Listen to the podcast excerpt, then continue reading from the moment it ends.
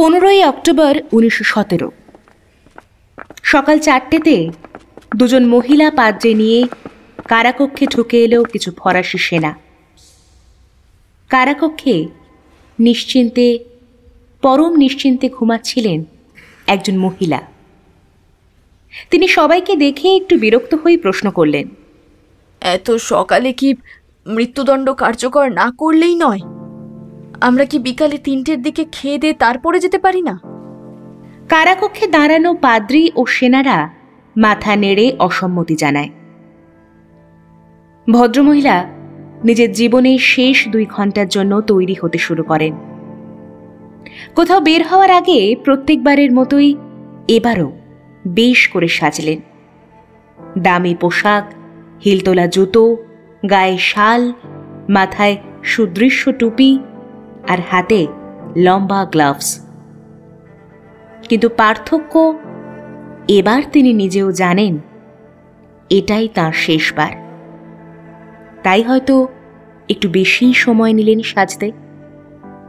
আজ আপনারা শুনবেন শব্দ প্রকাশন থেকে প্রকাশিত কৌশিক রায় রচিত দেশ বিদেশে গুপ্তচর প্রথম খণ্ড থেকে নেওয়া এজেন্ট একুশ গল্প অবলম্বনে আমাদের নিবেদন। মাতাহারি।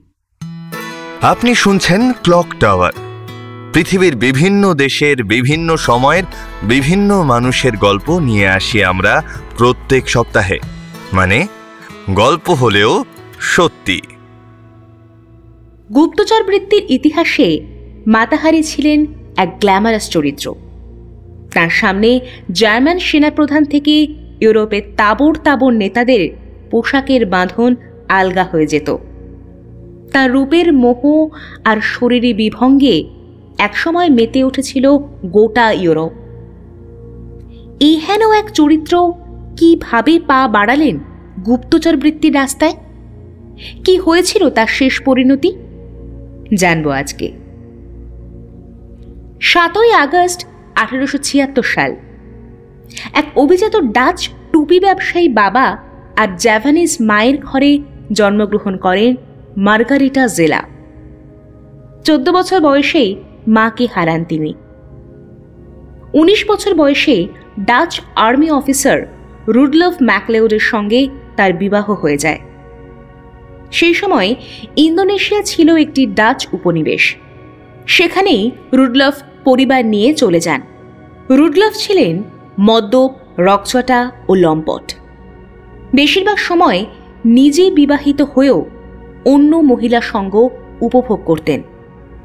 তার উপরে মাঝে মাঝেই বুঝে শুনে নিজের সহকর্মীদের মার্গারেটার সাথে ব্যক্তিগত আলাপের ব্যবস্থাও করতেন। পরে তাদেরই সুযোগ বুঝে ব্ল্যাকমেল করতেন। আঠারোশো ছিয়ানব্বই সালে মার্গারেটার একটি ছেলে ও পরে একটি মেয়ে হয়। মদ্যপ ম্যাকলেউডের অন্যায়ের ফল ভোগ করতে হয় মার্গারেটার পুত্র সন্তানকে। ম্যাকলেউডেরই এক চাকর তাদের পুত্র সন্তানটিকে বিষ দিয়ে হত্যা করে। এর কিছুদিন পরেই মার্গারেটা বিবাহ বিচ্ছেদ করে হল্যান্ড ফিরে আসেন। তখন উনিশশো দুই সাল। হল্যান্ডে কপর্দকশূন্য অবস্থায় একা অসহায় মার্গারেটা নিরাপত্তাহীনতায় ভুগতে থাকেন।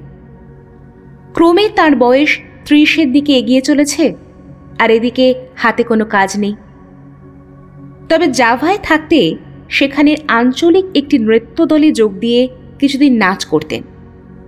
তার স্টেজ নেম ছিল মাতাহারি। মালয় ভাষায় যার অর্থ হল ভোরের চোখ। তিনি অনেক ভেবে দেখলেন এই একটি কাজ করা যেতে পারে। তাই নিজের মেয়েকে এক আত্মীয়ের কাছে রেখে নিজেকে নতুন করে খুঁজে পেতে একটি দলের সঙ্গে প্যারিস যাত্রা করেন।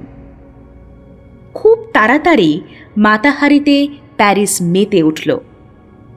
উচ্চবিত্ত নাইট ক্লাব থেকে ডেকে নিল তাকে। এরপর এরপর সারা ইউরোপ মাতাহারির বিভঙ্গে উত্তাল ও উন্মাদ হয়ে উঠল। আর তার এই উন্মাদ প্রেমিকের দলে কোনো ছোটোখাটো লোকজন ছিল না কিন্তু। ছিল বিভিন্ন দেশের বড় বড় রাষ্ট্রদূত, সেনা অফিসার।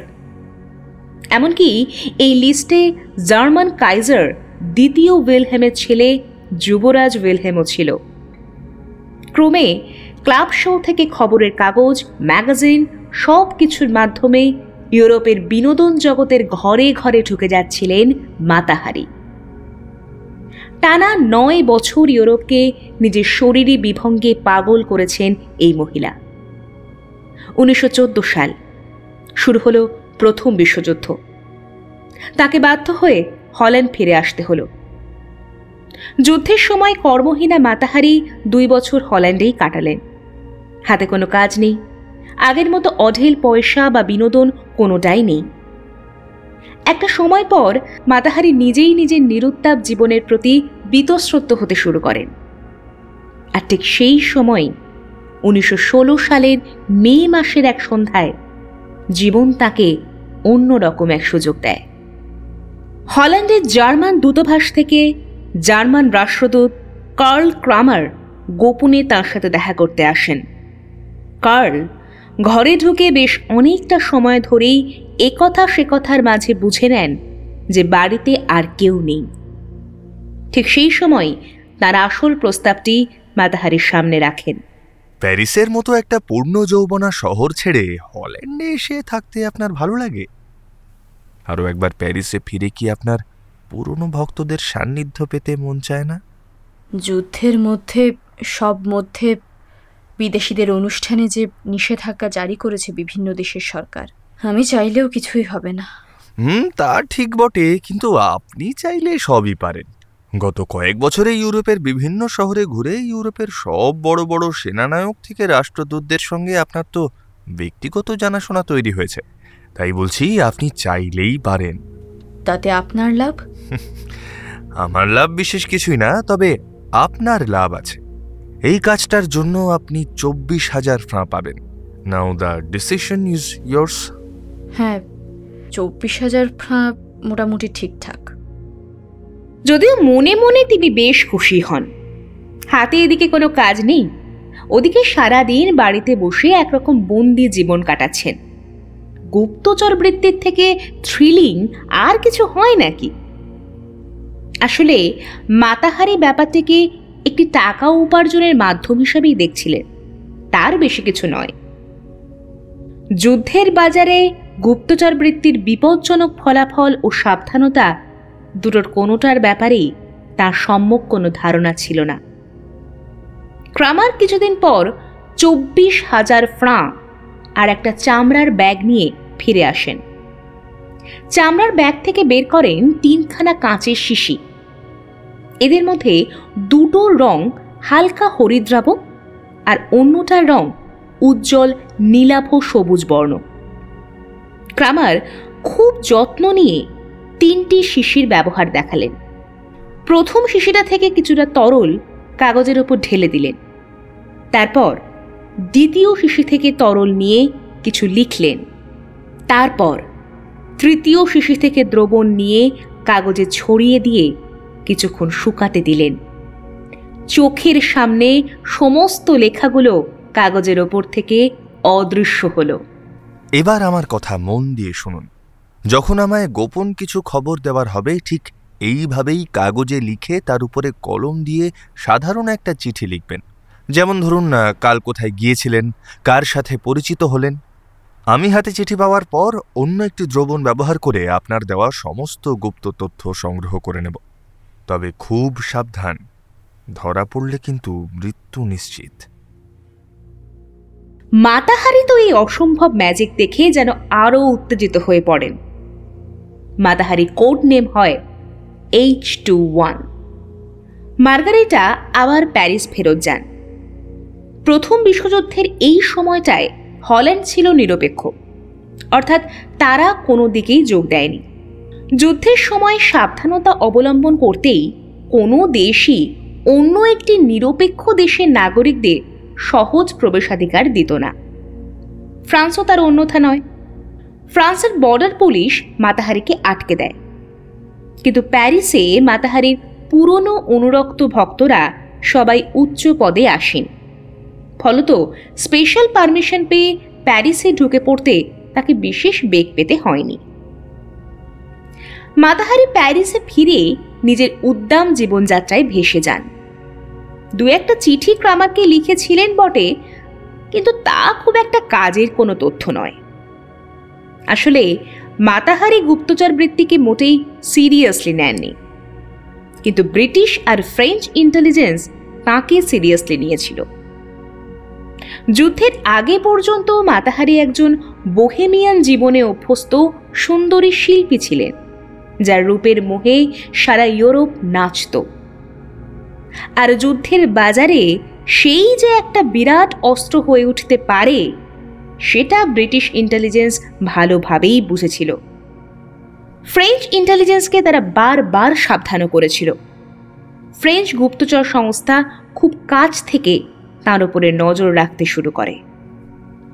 এরই মধ্যে প্যারিসে নিযুক্ত রাশিয়ান এক্সপিডিশনারি ফোর্সের তেইশ বছর বয়সী পাইলট, ক্যাপ্টেন ভ্লাদিমির দে ম্যাসোলফের সাথে গভীর সম্পর্কে জড়িয়ে পড়েন মাতাহারি মাতাহারির নাতিদীর্ঘ জীবনে একমাত্র ভ্লাদিমিরকেই তিনি লাভ অফ মাই লাইফ বলেছেন।